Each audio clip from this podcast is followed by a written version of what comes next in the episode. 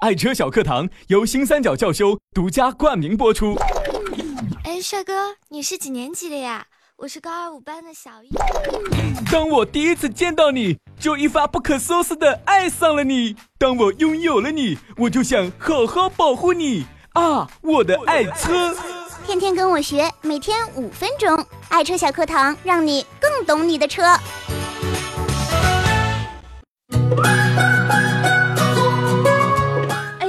天气也太热了吧！来来来，朝我撒把孜然，鸡肉味嘎巴脆呀！赶紧的上车啊！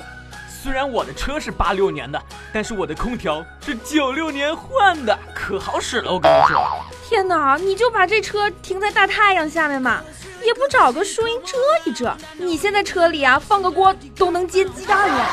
哎呀呀，这也怪我喽。哎，你看看这周围草都没长一根，哪哪有什么树啊？哎呦，那你可以买个汽车防晒衣呀。哎呀，我的车是个纯爷们儿，穿啥防晒衣呀？快上车了啦！哎呀呀呀，我要被征收了。如何挑选汽车防晒衣？一、铝箔遮阳挡。太阳太大的时候，可以将铝箔那一面朝外，这样可以更好的反射阳光。优势。不用的时候可以折叠起来，不会占用过多的空间。二、侧窗静电胶太阳贴，这种静电贴不用胶，是依靠静电贴在车窗上，而且可以反复使用。平时不用的时候，只要把它清洗后再平铺晾干即可。但是注意不要折叠哟。优势不用胶。三、汽车防晒宝，相当于一顶遮阳棚，相较防晒衣来说，是一个高档次的防晒工具。主要是为了隔热降温，并且具有防盗功能，车主们可以不用担心自己的防晒用具被盗走，优势不用担心被顺走。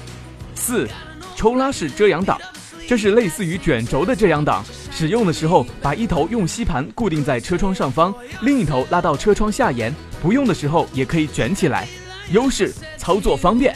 五，遮阳网，遮阳网的种类比较单一，没有过多的选择，而且价格也比较便宜。它的特点是使用时非常方便，可以直接用吸盘吸附在车窗上，而且也方便收纳。优势价格便宜。